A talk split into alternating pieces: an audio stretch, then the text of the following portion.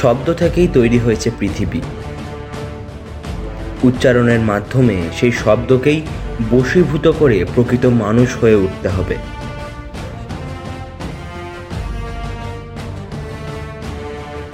নমস্কার।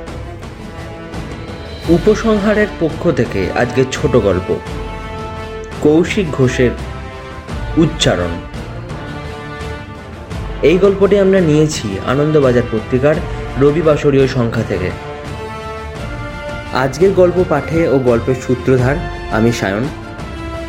মুখ্য চরিত্রে বিজন চক্রবর্তী, গল্প পাঠক আমির উদ্দিন হক ও সমরেশ। শুনতে থাকুন উচ্চারণ।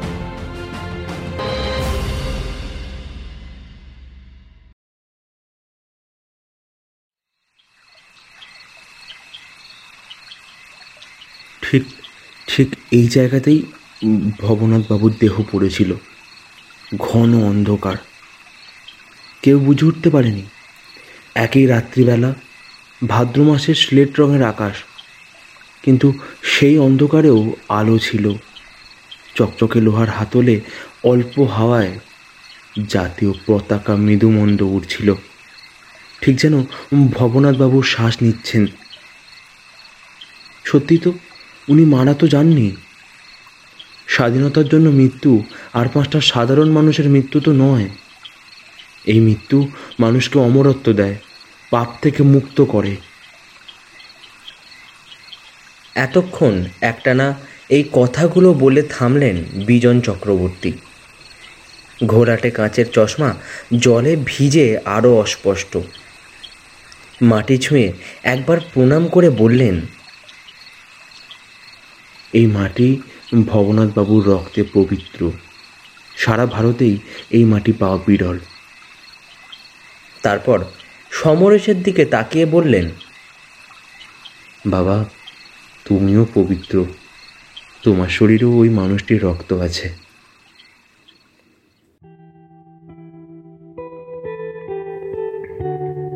সমরেশ এবার লজ্জাই পেল। তার প্রপিতামহ ভবনাথ সেন স্বাধীনতা সংগ্রামী ছিলেন। দেশের স্বাধীনতার জন্য শহীদ হয়েছিলেন। দেশের প্রতি তার যে ভালোবাসা, তার কতটাই বা সমরেশ উপলব্ধি করে। বাড়িতে কথায় কথায় তার প্রপিতামহের আদর্শ ঘুরে ঘুরে উল্লেখ হয় ঠিকই। দেশ বা দশজনকে তার এই আত্মত্যাগটা কতটা উদ্বুদ্ধ করে, তা তার জানা নেই। তবে তিনি যে সমরেশের এবং তার বাবার একমাত্র আদর্শ, তা নিয়ে কোনো বিতর্ক নেই।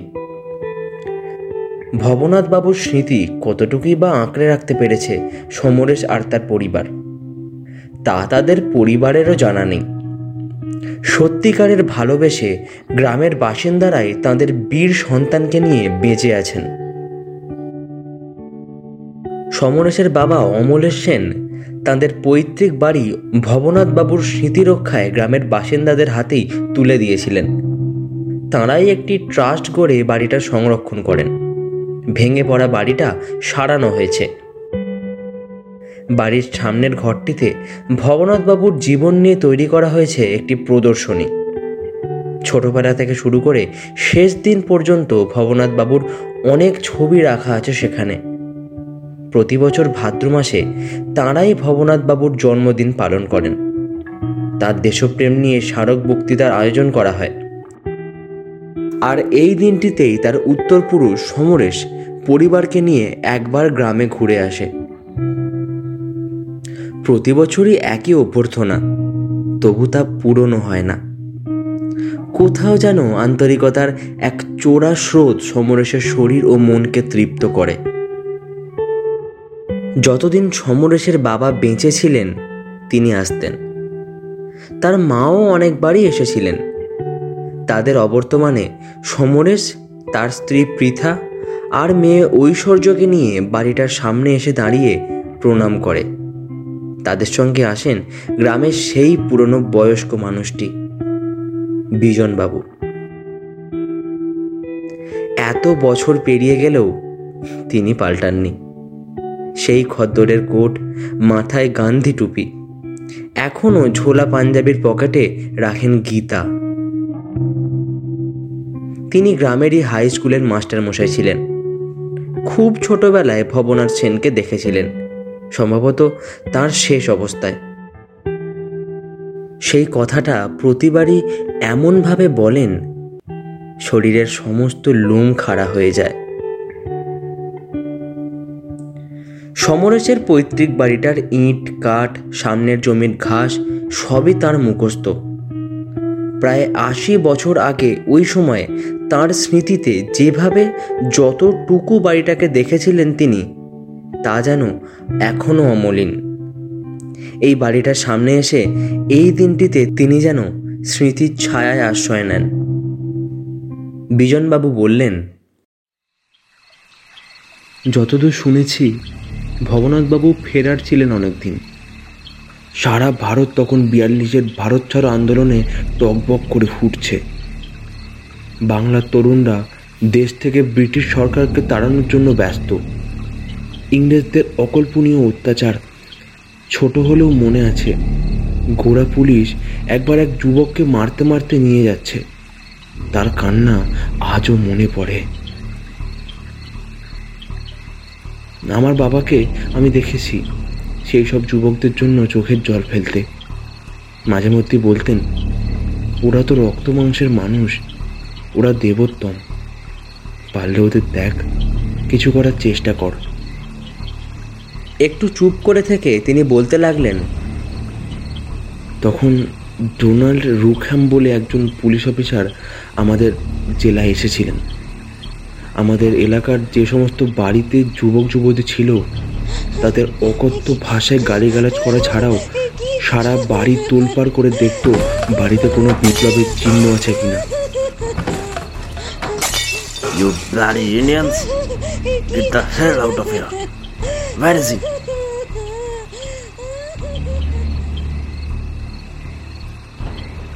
ভবনাথবাবু মনে মনে সাংঘাতিক ইংরেজ বিদ্বেষী হয়ে উঠেছিলেন এক জ্যোৎস্না রাতে সাহেব অফিসার বাড়ি বাড়ি টহল দিতে বেরিয়েছিলেন। সেই সময় ওই ওই যে বটগাছ, ওই বটগাছ থেকে ভবনাথবাবু সাহেবকে গুলি করেন।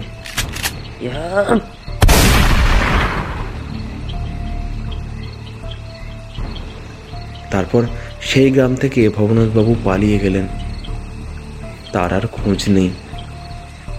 প্রথমে ইংরেজরাও বুঝতে পারেনি। ভবনাথ সেন এই কাজ করেছেন। তবে ওরা পারতো না এমন কোনো কাজ নেই। চিহ্ন পেয়েছিল।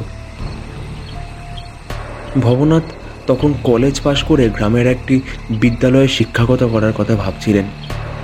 বিবাহ হয়েছিল। ভবনাথ ফেরার হওয়ার পর থেকেই পুলিশের আনাগোনা লেগেছিল।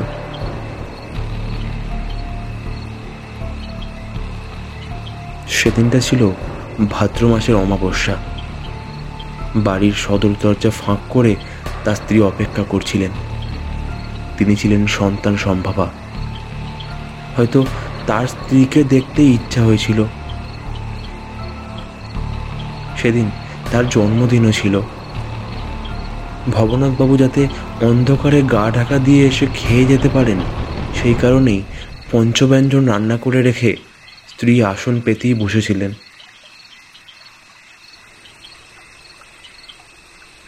ভবনাথবাবু যখন মাঠ পেরিয়ে এসে বাড়িতে ঢুকলেন তখনই পুলিশ পেছন থেকে তাকে ধরতে যায় Surrender. ধরা দিতে বলে move. তিনি রাজি না হয় ঘটনাস্থলেই গুলি করে তাকে খুন করে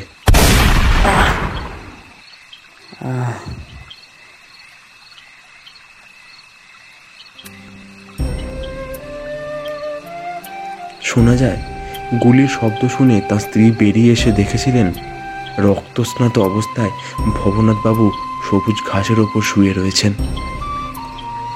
স্বামী মারা যাচ্ছে দেখে ঘর থেকে ভারতের পতাকা এনে জড়িয়ে ধরেছিলেন তার স্ত্রী।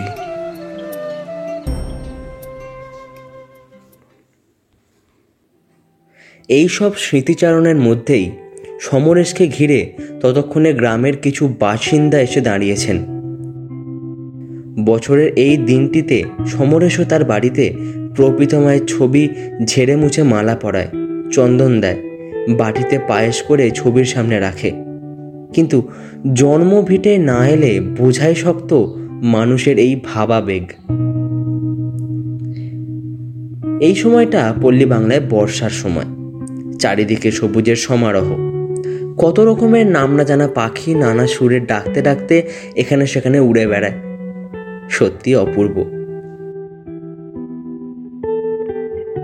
সমরেশ এবং তার পরিবারের সকলে এই দিনটিতে শহরের বাইরে নিরালা নির্জনে তাদের পৈতৃক বাড়িতে ঘুরে বেরিয়ে সবার সঙ্গে কথা বলে যখন বাড়ি ফেরে তখন তার স্মৃতিটুকু দাগ রেখে যায়।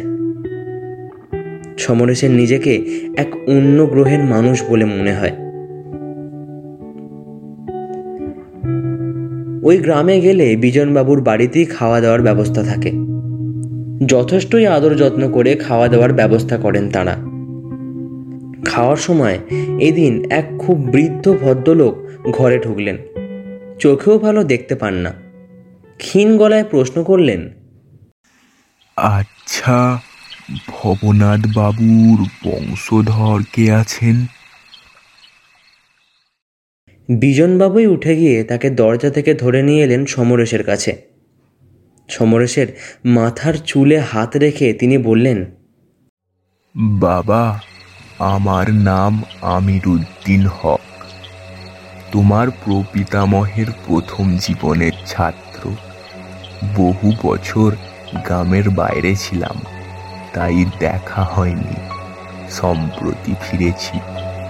আমাকে তিনি উচ্চারণ শিখিয়েছিলেন। আমার এখনও মনে আছে নির্ভয় শব্দ উচ্চারণ করতে কীভাবে শিখিয়েছিলেন তিনি। আমি পারতাম না।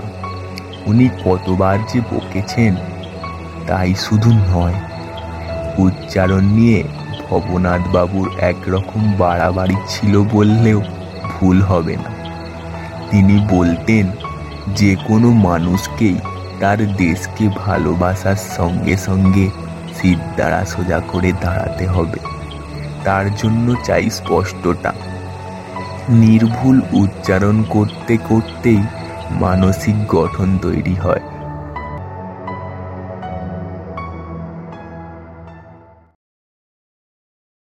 সেদিন ফিরে আসার সময় বিজনবাবু বললেন তোমরা এই জায়গাটার দায়িত্ব নাও সমরেশ। এখানকার অবস্থা ভালো নয়। প্রমোটার থাবা বাড়িয়ে আছে এই জায়গাটা দখল নেওয়ার জন্য।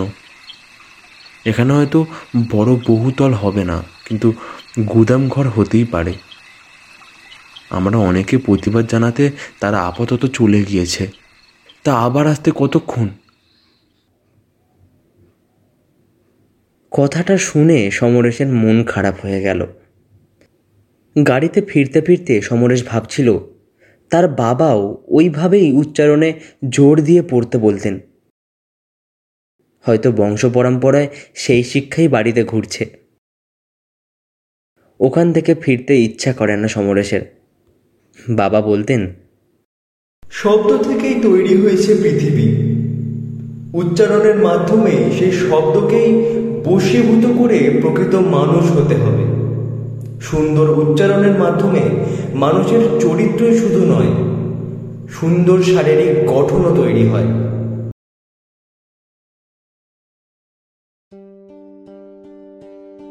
ফেলে আসা পুরনো সময়ের বহু স্মৃতি, এক পূর্বপুরুষের আত্মত্যাগ, তাদের স্বপ্ন, বর্তমান পরিস্থিতি সব কিছুই আলাদা। তবুও কোথাও একটা রক্তের ধারা বয়ে এসেছে। সেই কারণেই হয়তো তার পরিবারের কোথাও কিছু খারাপ হলে তারও খারাপ লাগে। হয়তো সে সব ব্যাপারে প্রতিবাদ করতে পারে না। সব কিছু জেনে শুনেও অনেক ক্ষেত্রে সে চুপ করে থাকে। তার রাগ উচ্চারিত হয় না। তবু সারা বছরে ওই একটা দিন তো তাকে সামান্য কিছু লোক হলেও শ্রদ্ধা জানায়। এটুকুই বা কজনে পায়। সমরেশের জীবন খুবই নিস্তরঙ্গ ধরনের। তেমন উত্তেজনার অভিজ্ঞতা নেই তার।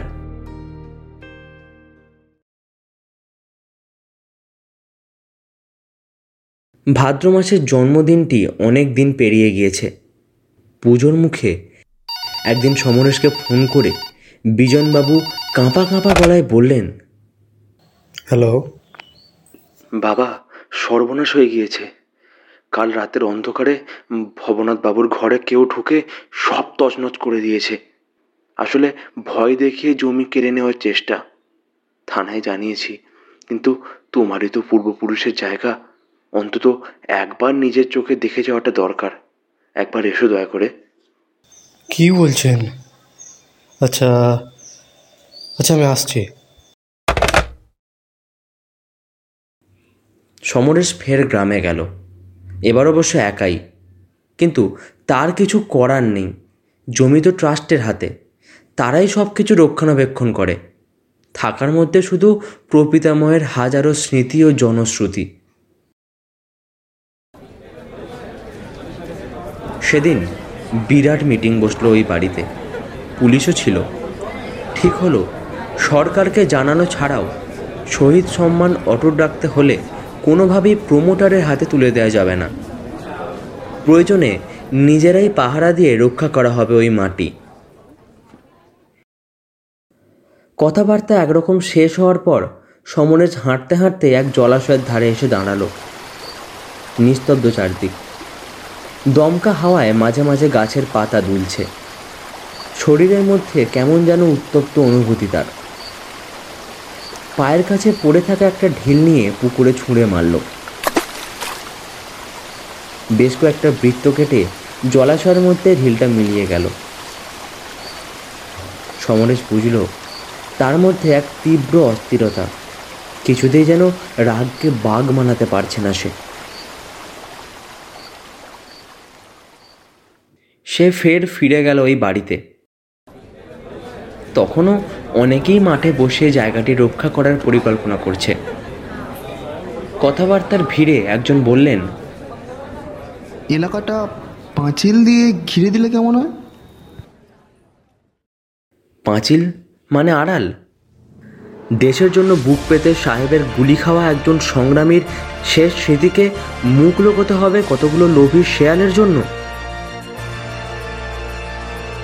নিজেকে আর ধরে রাখতে পারল না সমরেশ। নম্র মৃদুবাসী সমরেশের ভেতর থেকে যেন কথা বলে উঠল আর কেউ। তার ভিতরকার উত্তপ্ত অস্থিরতা তীব্র স্বরে বেরিয়ে এলো। সে বলে উঠল, পাঁচিল উঠবে না। কোনো রকম আড়াল বা ঘেরাটোপেরও প্রয়োজন নেই। আমি স্পষ্ট বলে যাচ্ছি, প্রয়োজনে মাটিতে বুক দিয়ে শুয়ে মারা যাব, তাও ভালো। এই জমি কাউকে দেব না। তিনি দেশের মাটিকে রক্ষা করেছেন প্রাণ দিয়ে। তার ভিটেটুকু রক্ষা করার জন্য আমরাও তাই করব। কেটে কেটে স্পষ্ট উচ্চারণে বলা কথাগুলো গ্রামের আকাশে প্রতিধ্বনিত হলো।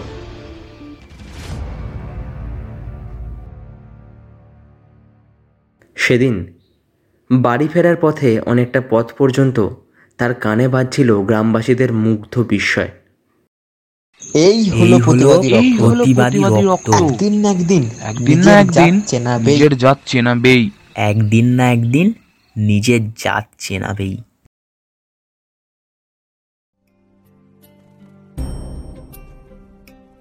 ছোটবেলায় বর্ণ পরিচয় পড়ার সময় বাবা উচ্চারণ শিখিয়ে বলতেন স্পষ্ট স্বাভাবিক ও স্বচ্ছ উচ্চারণ সময় অসময়ে মানুষের প্রকৃতি চিনিয়ে দেয়।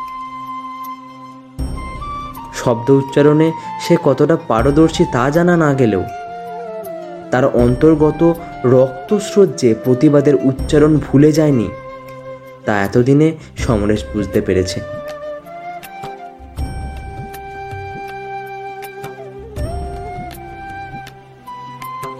শুনছিলেন উচ্চারণ। বিজন চক্রবর্তীর ভূমিকায় সায়ন আমির উদ্দিন হক, অঙ্কুর। সমরেশের বাবা সায়ন। ভিড়ের এক ব্যক্তি জয়দেব। সমরেশ চিরঞ্জন। অন্যান্য চরিত্রে সৌমিয়া অর্কপ্রভ এবং বিক্রমজিৎ। গল্পটিকে সম্পূর্ণ শোনার জন্য অসংখ্য ধন্যবাদ। খুব শীঘ্রই আরও একটা গল্প নিয়ে হাজির হব এই চ্যানেলে। ধন্যবাদ।